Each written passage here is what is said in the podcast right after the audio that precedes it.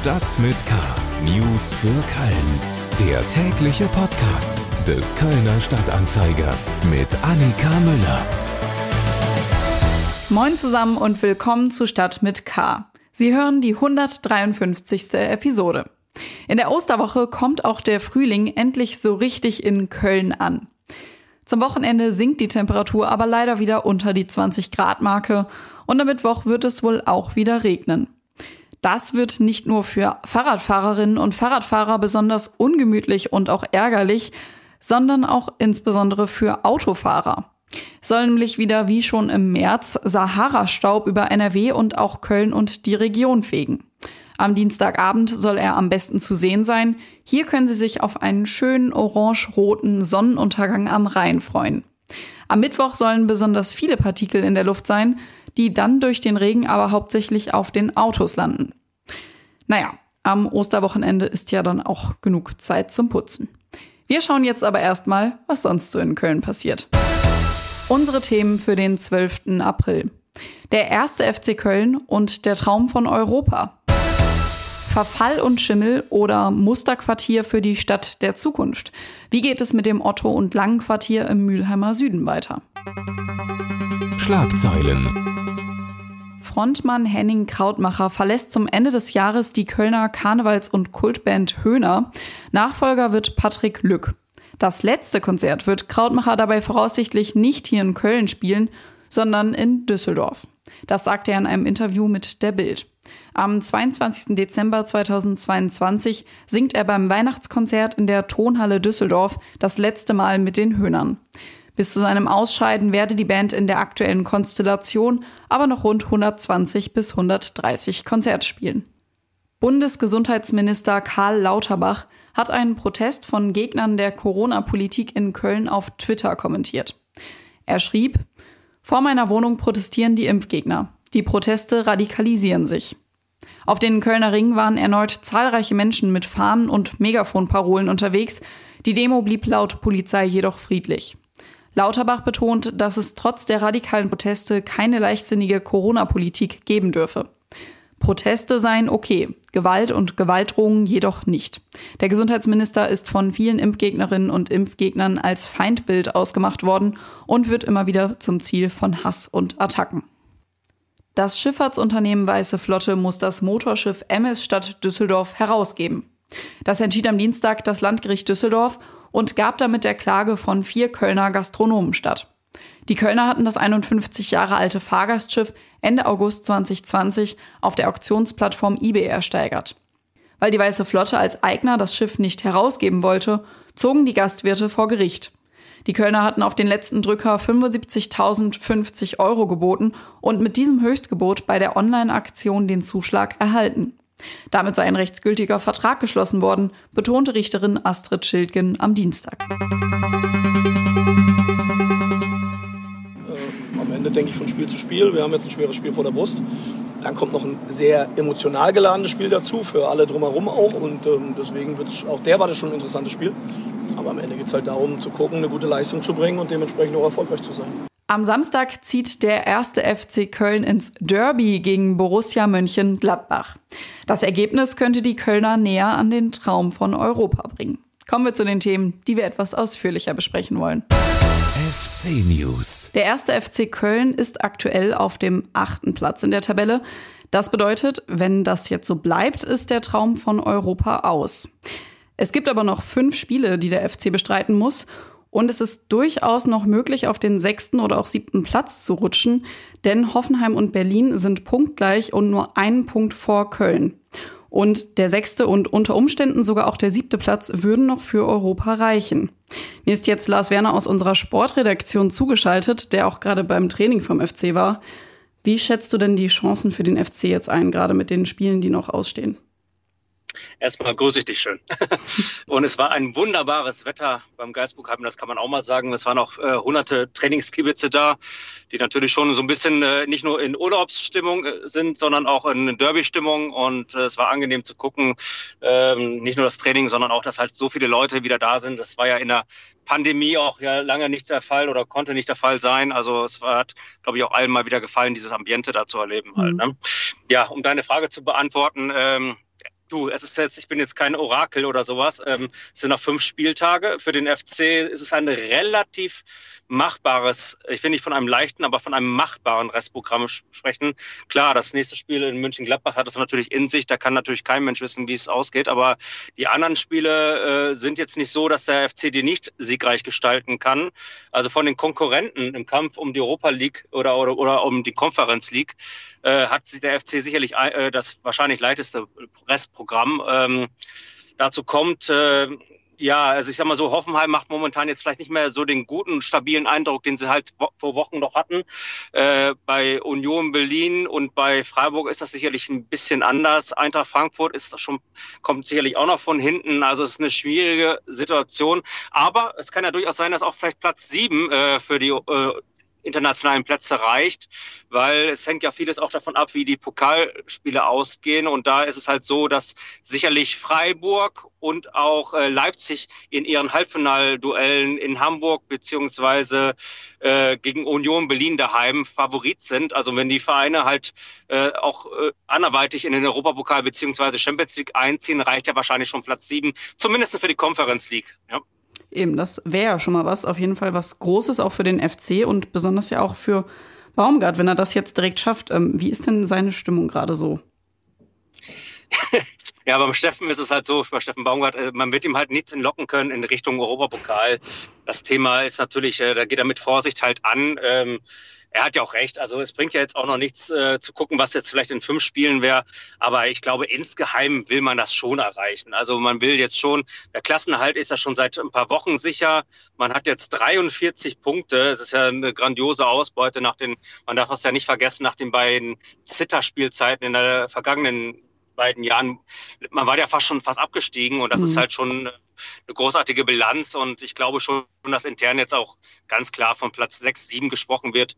Ähm, es gibt ja schon einige Spiele auch, wie zum Beispiel am letzten Wochenende, am vergangenen Wochenende nach Marc Uth nach dem 3 zu 2 Sieg, der ja auch ganz klar gesagt hat, ich möchte schon nach Europa, ich würde sagenhaft gerne nach Europa.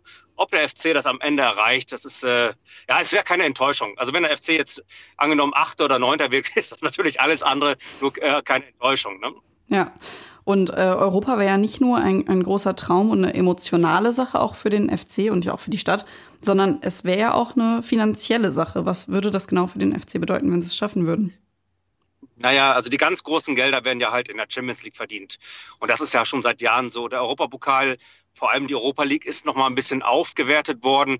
Aber erst recht kann man nicht vergleichen mit den Einnahmen in der Champions League und erst recht nicht die Einnahmen die, oder die Prämien, die die UEFA ausschüttet in der neu geschaffenen Conference League. Also das ist ja praktisch dann die dritte Europapokalliga. Mhm. Ähm, und diese Einnahmen, da kommt man, da verdient man erst richtig, sage ich mal, wenn man richtig weiterkommt. Man muss ja auch bedenken, die Spieler bekommen dann ja auch, wenn man sich halt qualifiziert für so einen Wettbewerb, auch noch Prämien, die dann auch noch ausgeschüttet werden. Klar, der FC macht da halt mehr Geschäft als, sage ich jetzt mal, ein Hoffenheim.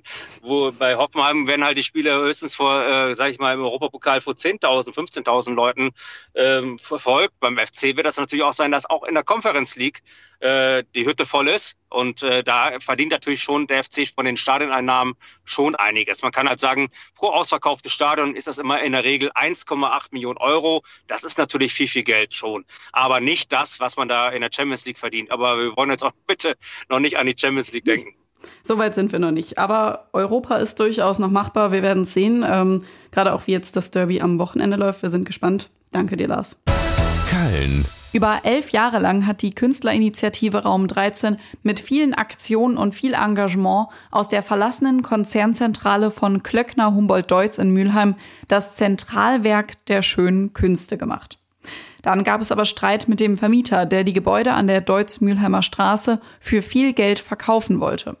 Während die Künstler raus mussten, entschied sich die Stadt nach einer intensiven politischen Diskussion, diesen geschichtsträchtigen Ort selbst zu kaufen. Es gibt klare politische Beschlüsse. Das alte Industrieareal soll erhalten bleiben und neu genutzt werden. Und, auch das war ein klares Votum des Stadtrates, die Künstler sollten wieder rein dürfen. Bei mir ist mein Kollege Helmut Frankenberg, der die Debatte um das sogenannte Otto-Lang-Quartier seit Jahren beobachtet. Helmut, wie ist denn jetzt der aktuelle Stand? Die Künstler haben äh, heute zu einer Pressekonferenz eingeladen, um über kommende Aktivitäten zu berichten. Und das mussten sie auf dem Bürgersteig also vor dem großen denkmalgeschützten Backsteingebäude an der Deutz-Mühlheimer Straße tun. Denn sie sind immer noch nicht wieder drin im alten Quartier. Du hast es gesagt, die Beschlüsse sind sechs Monate alt.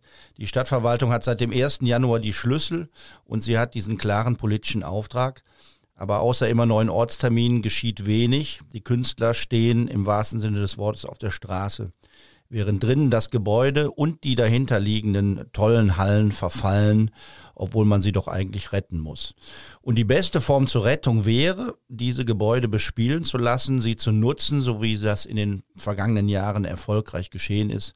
Doch das passiert bislang nicht. Woran liegt das? Ja, das ist die entscheidende Frage. Ne? Und es ist im Grunde so wie oft. Das ist so der typische Fall, wenn man es mit äh, einer Verwaltung zu tun hat, die den Auftrag bekommt, etwas möglich zu machen da gibt's ja immer viele, die mitdenken wollen, aber am Ende sagt immer nur jeder Vertreter eines der beteiligten Ämter, warum etwas nicht geht. Ne? Also alle sehen Hürden, Risiken. Ein Beispiel, jetzt wo die Stadt Eigentümerin der Immobilie ist, sorgt sie sich natürlich um Haftungsfragen. Wer ist schuld, wenn jemand ein Rolltor auf den Fuß rattert? Ja, das ist so eine Frage, aber man muss eben auch wissen, dieses Rolltor ist in den vergangenen elf Jahren hunderte Male rauf und runter gelassen worden. Doch jetzt ist das ein Problem. Anstatt Dinge möglich zu machen, werden Bedenken geäußert und keiner traut sich zu sagen, okay, das ist euer Job, aber wir machen es trotzdem. Du hast es schon gesagt, der beste Weg, ein Gebäude vor dem Verfall zu retten, ist natürlich es zu nutzen. Deshalb muss man vielleicht nochmal erklären, dass es den Künstlern, die da rein wollen, nicht nur um die Kunst geht. Ja, das ist richtig. Bei den äh, Aktivitäten der vergangenen Jahre ging es immer auch um die Zukunft des ganzen Quartiers. Die Kunst hat sich mit äh, Stadtentwicklungspolitik verbunden, ziemlich spannend. Und so ist da in den Hallen mit Politikern, mit Finanzexperten, mit Planern und Vertretern aus allen möglichen Bereichen über neue Formen und Ziele der Stadtentwicklung gesprochen worden. Der Architekt Paul Böhm hat immer gesagt, aus dem Areal kann man ein Musterquartier für die Stadt der Zukunft machen. Viele Kölner wissen das nicht. Hier in Deutz an der Deutz-Mühlheimer Straße, also heute gehört es zu Mülheim, früher zu Deutz, ist Stadt- und Industriegeschichte geschrieben worden. Hier stand die erste Gasmotorenfabrik der Welt. Und nun kann man aus den alten Hallen und Gebäuden einen Ort der Zukunft machen, wenn man es denn will. Wenn man nicht alles abreißt, wie es drumherum geschieht, sondern indem man sorgsam und fantasievoll mit dieser alten Bausubstanz umgeht und hier alles Mögliche möglich macht, was für die Stadt der Zukunft wichtig ist. Also es geht um die Verbindung von Wohnen, Arbeiten, Bildung, Kunst und Kultur, das alles auf engstem Raum, alles miteinander verbunden. Die Künstler sprechen gerne von einem Reallabor, in äh, dem sich Dinge entwickeln und auch ausprobiert werden können. Das wäre für Köln ein ziemlich ungewöhnlicher großer Wurf, aber leider scheint bislang noch keiner in der Stadtverwaltung richtig Lust zu haben, mitzumachen. Was könnten denn da jetzt die nächsten Schritte sein? Man kann sich vieles vorstellen, aber der erste Schritt bleibt immer, die Künstler müssen wieder rein, damit was stattfinden kann. Also möglich machen statt verhindern, das wäre die Devise. Zu dem äh, Gebäudekomplex gehört zum Beispiel ein wunderschöner, spektakulärer Innenhof, so in dieser alten Industriearchitektur drin.